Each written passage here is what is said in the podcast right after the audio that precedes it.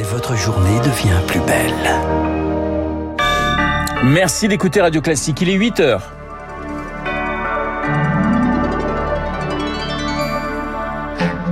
La matinale de Radio Classique avec Renaud Blanc. Peut-on atteindre le plein emploi? C'est l'objectif fixé par Emmanuel Macron. Un projet de loi dédié est présenté ce matin en Conseil des ministres. L'eau monte toujours dans le sud de l'Ukraine, conséquence de la destruction partielle du barrage de Kakovka. Des milliers d'habitants sont menacés. Témoignage dans ce journal. Et puis, c'est l'affiche d'une finale avant l'heure. Novak Djokovic et Carlos Alcaraz ont rendez-vous vendredi sur la terre battue de Roland Garros. On en parlera avec Nelson Montfort à la fin de cette édition.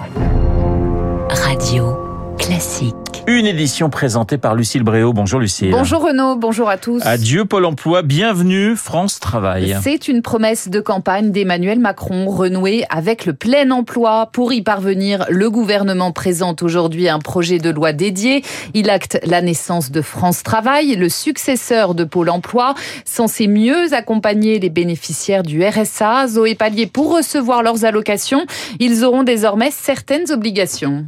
Certains critères ne changent pas. Pour demander le RSA, il faut avoir plus de 25 ans et pour une personne seule, toucher moins de 607 euros par mois, c'est le montant maximum de l'allocation. Mais désormais, il faudra aussi s'inscrire à Pôle emploi, bientôt renommé France Travail, et signer un contrat d'engagement qui précise de nouvelles obligations. Lesquelles Cela dépend des besoins de chacun, insiste le haut commissaire à l'emploi chargé du rapport sur France Travail. Cela va de l'aide administrative pour obtenir une garde d'enfants ou le permis de conduire à des séances de formation ou d'immersion en entreprise. On ne va pas demander à une mère isolée de faire 15 à 20 heures d'activité par semaine, promet Olivier Dussopt. Ce chiffre ne figure d'ailleurs pas dans le projet de loi, mais reste un objectif, précise le ministre du Travail. Zoé, des sanctions sont-elles prévues en cas de non-respect de ces obligations? Oui, si le bénéficiaire ne respecte pas son contrat d'engagement, son allocation sera suspendue jusqu'à ce qu'il se mette en règle. Il touchera alors de manière rétroactive les aides non perçues pendant la sanction.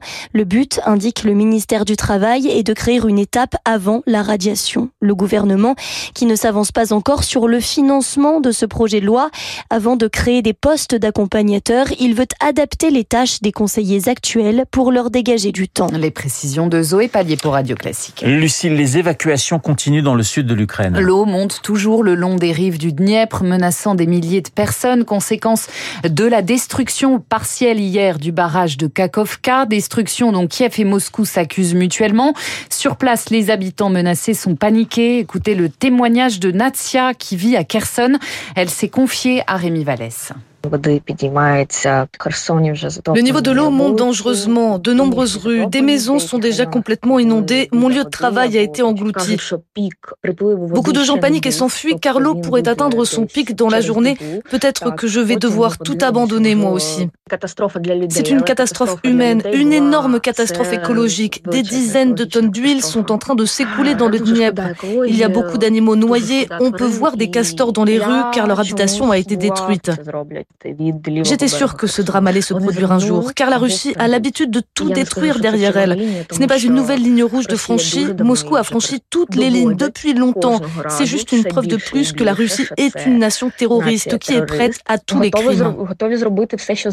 Un témoignage recueilli par Rémi Vallès. Le pic des inondations est attendu ce matin. On change totalement de sujet, Lucille, avec la Renaissance italienne en majesté au Louvre. Quand les collections du Louvre rencontrent celles du musée de Capodimonte de Naples, du Caravage à Titien, de Michel-Ange à Masaccio. Une soixantaine de toiles de maîtres s'exposent à Paris à partir d'aujourd'hui. Exposition inaugurée par Emmanuel Macron et le président Sergio Mattarella. Une plongée dans l'école napolitaine Victoire Fort. Ici, on est dans une vierge qui est presque en procession sous son baldaquin. Une Madone comme portée par la foule dans un joyeux chaos, encadrée par deux autres tableaux, immense nature morte. Charlotte Chastel-Rousseau, conservatrice au Louvre. On a souhaité parler de cette euh, âme napolitaine et de cette force théâtrale. Dans la nature morte au poisson, si vous regardez, la tortue au centre verse une larme. Dans la grande galerie, les œuvres de Capodimonte discutent avec celles du Louvre, avec ce sens de la démesure, de la poésie et des détails.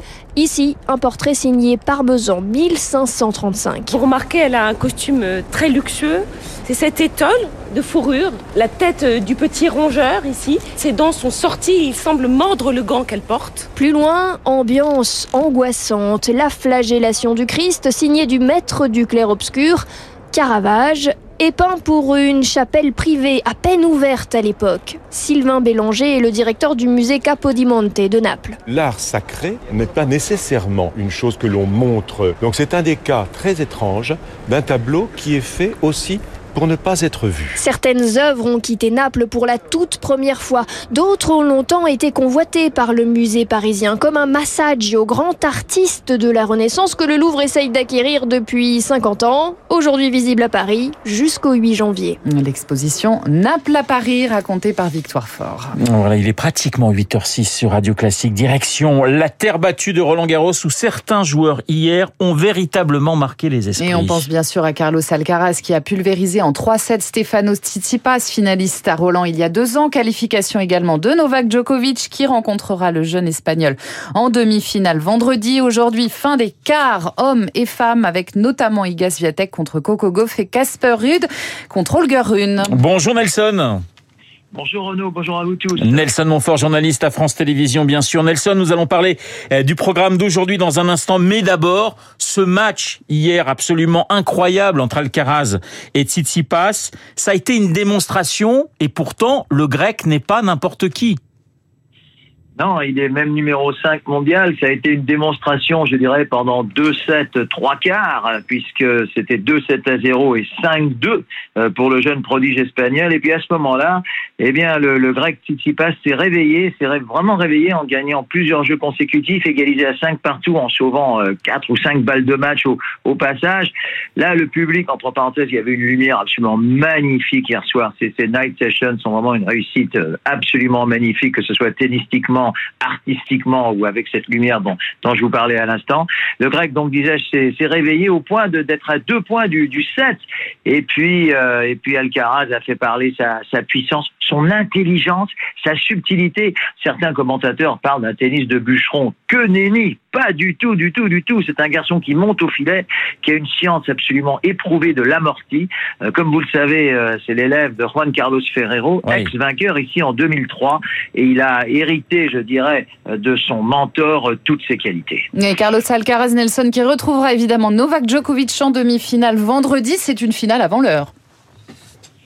Oui, je pense qu'on peut dire ça. Encore qu'il faut se méfier des deux Scandinaves dont, dont, dont vous parliez à l'instant, qui vont se rencontrer euh, aujourd'hui. Euh, mais euh, je pense qu'effectivement que le vainqueur de, de comment de, de, ce match opposant Novak Djokovic à Carlos Alcaraz a de fortes chances de, de remporter ce tournoi. Euh, il est sûr cependant que le, le passage à vide qu'a eu Alcaraz hier soir, quand il menait donc 5-2 dans la, dans la troisième manche après avoir exécuté euh, le grec dans les deux premiers sets, ça contre Djokovic, ça ne pardonnerait pas. Ça ne absolument pas. Donc, je, pense qu'effectivement que Carlos Alcaraz Enfin, j'ai du mal à le dire parce que Djokovic, quand même, avec son expérience, qui, qui, joue admirablement bien depuis le début de la quinzaine, c'est vraiment, ça va vraiment être un match extraordinaire vendredi. Euh, je pense que Alcaraz part légèrement favori, mais allez savoir. Alors aujourd'hui, Sviatek, Coco Gauff, ça va être un beau match aussi. Ah, je pense. Je, je, je, je c'est presque dommage là aussi euh, qu'ils viennent euh, si tôt euh, dans le dans le tournoi. Coco Gauff, c'est intéressant, la, la, la, jeune américaine, parce que elle a beau être très jeune, elle a une, une, maturité, que ce soit sur le cours ou dans la vie. Vous savez qu'elle est devenue une sorte de, de conscience des États-Unis, euh, une conscience de, de des minorités en, en, Amérique. Elle est très écoutée, elle est reçue à la Maison Blanche. Elle a, enfin, pour, pour une jeune fille de 20 ans, elle a une maturité extraordinaire. Et puis un jeu euh, qui effectivement, je dirais, réconcilié avec le tennis féminin. Souvent, vous le savez comme moi, Renaud, les, tennis féminins offrent des échanges interminables en fond de cours. Avec euh, Coco Gauff, ce n'est pas le cas. Elle monte, elle avance, elle est puissante. En plus, en plus, elle est, subtile, elle est souriante. Euh, c'est vraiment le rayon de soleil du, circuit féminin maintenant. Inga Swiatek, la polonaise de 20 ans, elle aussi, qui semble avoir une maturité extraordinaire pour cet âge, et la numéro un mondiale incontestée incontestable, ça, nous le verrons. Un, mot juste, Nelson, sur Sabalenka. Il y a une conférence de presse hier très intéressante, euh, effectivement, euh, cette conférence de presse où elle dit qu'elle ne soutient pas la guerre et qu'elle ne soutient pas son président, le président euh, Loukachenko. En quelques secondes. Oui, et c'est pour ça que je trouve quand même dommage que comment que, que son adversaire Elina Svitolina, qui est en plus une fille absolument adorable, Madame Gaël Monfils, comme vous le savez à la ville, euh, ait refusé de lui serrer la main euh, après le match, qui a d'ailleurs provoqué quelques sifflets de la part du public.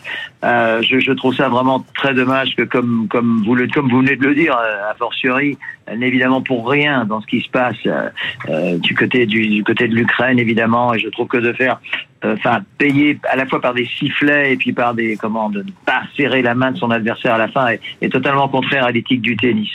Donc nous verrons un petit peu ce qu'il en euh, ce qu'il en sera euh, dans la suite de, de ce tournoi, mais j'espère vraiment qu'on oubliera vite ce, ce, ce, genre de cauchemar parce que ces jeunes athlètes n'y sont, sont, strictement pour rien et j'ajoute très très rapidement qu'il ne faut pas leur demander plus que ce qu'ils ne peuvent offrir. Ce ne sont pas des, ce ne sont pas des, des, des analystes politiques, ce ne sont pas des géopolitologues.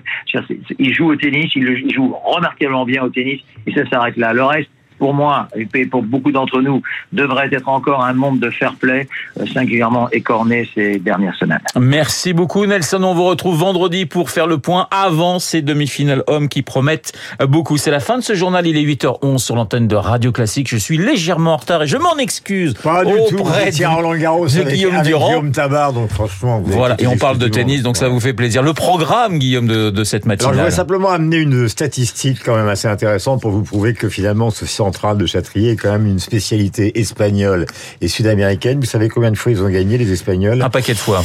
Voilà. Et ben figurez-vous qu'il y a euh, en gros une trentaine de victoires entre les Espagnols et les Sud-Américains. Je parle des Sud-Américains, Curten trois fois, euh, euh, plus évidemment Nadal, mais Nadal, Ferrero, Costa, Carlos Moya, Sergi Bruguera, Andrés Gimeno. Et finalement les attaquants qui ont gagné. C'est pour ça que le Châtrier c'est le cimetière des attaquants. Il y a Noah que vous connaissez par cœur. Il y a Panata une fois et tous les autres ils ont perdu. C'est-à-dire que Borg, McEnroe, Sampras, jamais une seule fois ils n'ont gagné en Garros. Ce qui fait que pour si vous jouez service volé Roland Garros, vous pouvez rentrer chez vous très très vite.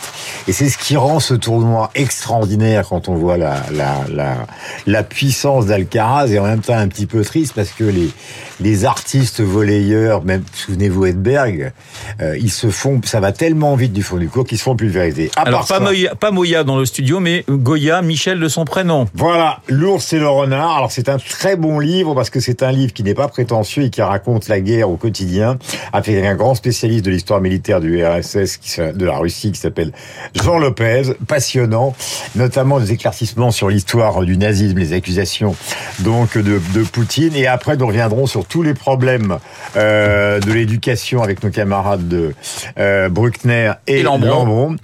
Et aussi sur ces affaires euh, qui concernent l'INSEE avec la réception par Mme Macron et le ratage total de Papendiaï. 8h13 sur Radio Classique.